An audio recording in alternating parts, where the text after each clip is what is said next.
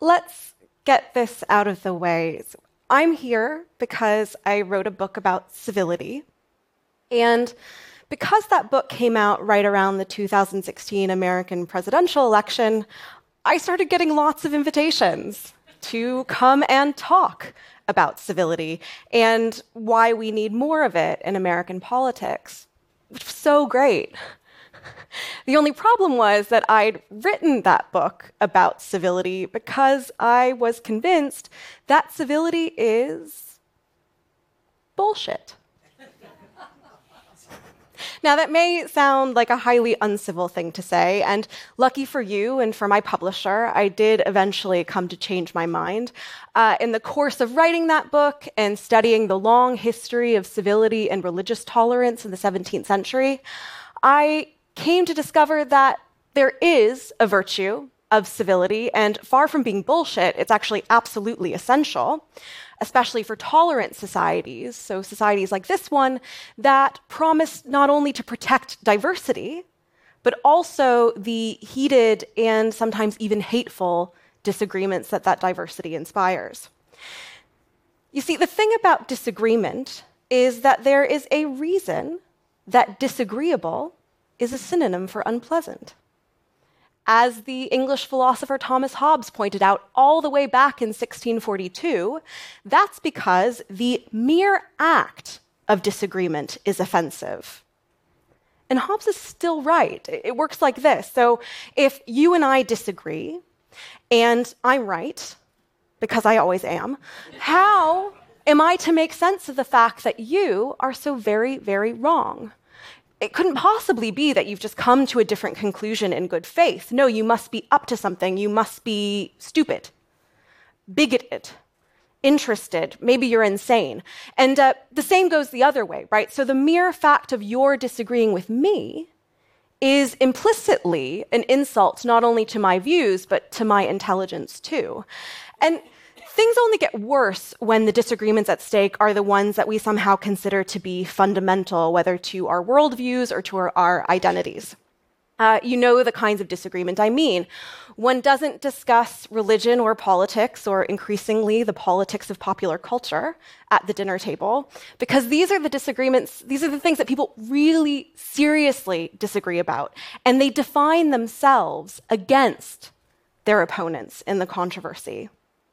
But of course, those disagreements, those fundamental disagreements, are precisely the ones that tolerant societies like the United States propose to tolerate, which perhaps explains why, historically at least, tolerant societies haven't been the happy, clappy communities of difference that you sometimes hear about. No, they tend to be places where people have to hold their noses and rub along together despite their mutual contempt. That's what I learned from studying religious tolerance in early modern England and America. And I also learned that the virtue that makes that unmurderous coexistence, if you will, possible is the virtue of civility, because civility makes our disagreements tolerable so that we can share a life together, even if we don't share a faith. Religious, political, or otherwise. Still, I couldn't help but notice that when most people talk about civility today, and boy, do they talk about civility a lot, they seem to have something else in mind. So if civility is the virtue that makes it possible to tolerate disagreement so that we can actually engage with our opponents, talking about civility seems to be mainly a strategy of disengagement. It's a little bit like threatening to take your ball and go home when the game isn't going your way. Because the funny thing about incivility is that it's always the sin of our opponents. It's funny. When it comes to our own bad behavior, well, we seem to develop sudden onset amnesia, or we can always justify it as an appropriate response to the latest outrage from our opponents. So how can I be civil to someone who is set out to destroy everything I stand for, right? And by the way, they started it. It's all terrifically convenient. Also convenient is the fact that most of today's big civility talkers tend to be quite vague and fuzzy when it comes to what they think civility actually entails. Uh, we're told that civility is simply a synonym for respect, for good manners, for politeness. But at the same time, it's clear that to accuse someone of incivility is much, much worse than calling them impolite. Because to be uncivil is to be potentially intolerable in a way that merely being rude isn't. So to call someone uncivil, to accuse them of incivility, is a way of communicating that they are somehow beyond the pale, that they're not worth engaging with at all. So here's the thing. Civility isn't bullshit. It's precious because it's the virtue that makes fundamental disagreement not only possible, but even sometimes occasionally productive. It's precious, but it's also really, really difficult. Civility talk, on the other hand, well, that's really easy, really easy. And it also is almost always complete bullshit, which makes things slightly awkward for me as I continue to talk to you about civility. Anyway, um, we tend to forget it, but politicians and intellectuals have been warning us for decades now that the United States is facing a crisis of civility, and they've tended to blame that crisis on technological developments, on things like cable T V, talk radio, social media. But any historian will tell you that there never was a golden age of disagreement, let alone good feelings, not in American politics. Um, in my book, though, I argue that the first modern crisis of civility actually began about five hundred years ago, when a certain professor of theology named Martin Luther took advantage of a recent advancement in communications technology, the printing press, to call the Pope the Antichrist, and thus inadvertently launched the Protestant Reformation. So think of the press, if you will, as the Twitter of the sixteenth century, and Martin Luther as the original troll. And I'm not exaggerating here.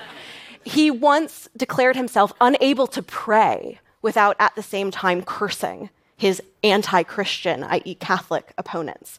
And of course, those Catholic opponents clutched their pearls and called for civility then too. But all the while, they gave as good as they got with traditional slurs like heretic, and worst of all, Protestant, which began in the sixteenth century as an insult.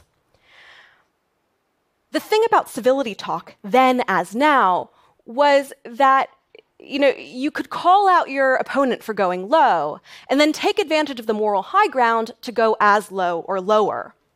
Because calling for civility sets up the speaker as a model of decorum while implicitly, subtly stigmatizing anyone with the temerity to disagree as uncivil. And so civility talk in the seventeenth century becomes a really effective way for members of the religious establishment to silence, suppress, exclude dissenters outside of the established church, especially when they spoke out against the status quo. So Anglican ministers could lecture atheists on the offensiveness of their discourse. Everyone could complain about the Quakers for refusing to doff and don their hats or their uncouth practice of shaking hands. But those accusations of incivility pretty soon became pretexts for persecution. So far, so familiar, right? We see that strategy again and again. It's used to silence civil rights protesters in the twentieth century. And I think it explains why partisans on both sides of the aisle keep reaching for this frankly antiquated, early modern language of civility, precisely when they want to communicate that certain people and certain views are beyond the pale, but they want to save themselves the trouble of actually making an argument. So no wonder skeptics like me tend to roll our eyes when the calls for conversational virtue begin. Because instead of healing our social and political divisions, it seems like so much civility talk is actually making the problem worse. It's saving us the trouble of actually speaking to each other, allowing us to speak past each other or at each other, while signaling our superior virtue and letting the audience know which side we're on. And given this, I think one might be forgiven, as I did, for assuming that because so much civility talk is bullshit, well, then the virtue of civility must be bullshit too. But here again, I think a little historical perspective goes a long way. Because remember, the same early modern crisis of civility that launched the Reformation also gave birth to tolerant societies, places like Rhode Island, Pennsylvania, and indeed eventually the United States, places that at least aspired to protect disagreement as well as diversity. And what made that possible was the virtue of civility. What made disagreement tolerable, what made, what made it possible for us to share a life, even when we didn't share a faith, was a virtue, but one I think that is perhaps less aspirational and a lot more confrontational than the one that people who talk about civility a lot today tend to have in mind. So I like to call that virtue mere civility. You may know it as the virtue that allows us to get through our relations with an ex-spouse or a bad neighbor, not to mention a member of the other party. Because to be merely civil is to meet a low bar grudgingly. And that, again, makes sense, because civility is a virtue that's meant to help us disagree. And as Hobbes told us all those centuries ago, disagreeable means unpleasant for a reason. But if it isn't bullshit, what exactly is civility or mere civility? What does it require? Well, to start, it is not and cannot be the same thing as being respectful or polite. Because we need civility precisely when we're dealing with those people that we find it the most difficult, or maybe even impossible, to respect. Similarly, being civil can't be the same as being nice, because being nice means not telling people what you really think about them or their wrong, wrong views. No, being civil means speaking your mind, but to your opponent's face, not behind her back, right? Being merely civil means not pulling our punches, but at the same time, it means maybe not landing all those punches all at once, because the point of mere civility is to allow us to disagree, to disagree fundamentally, but to do so without denying or destroying the possibility of a common life tomorrow with the people that we think are standing in our way today. And in that sense, I think civility is actually closely related to another virtue, the virtue of courage. So mere civility is having the courage to make yourself disagreeable and to stay that way, but to do so while staying in the room and staying present to your opponents. And it also means that sometimes calling bullshit on people's civility talk is really the only civil thing to do. At least that's what I think. But look, if I've learned anything from studying the long history of religious tolerance in the seventeenth century, it's this. If you're talking about civility as a way to avoid an argument, to isolate yourself in the more agreeable company of the like-minded who already agree with you, if you find yourself never actually speaking to anyone who really, truly, fundamentally disagrees with you, well, you're doing civility wrong. Thank you.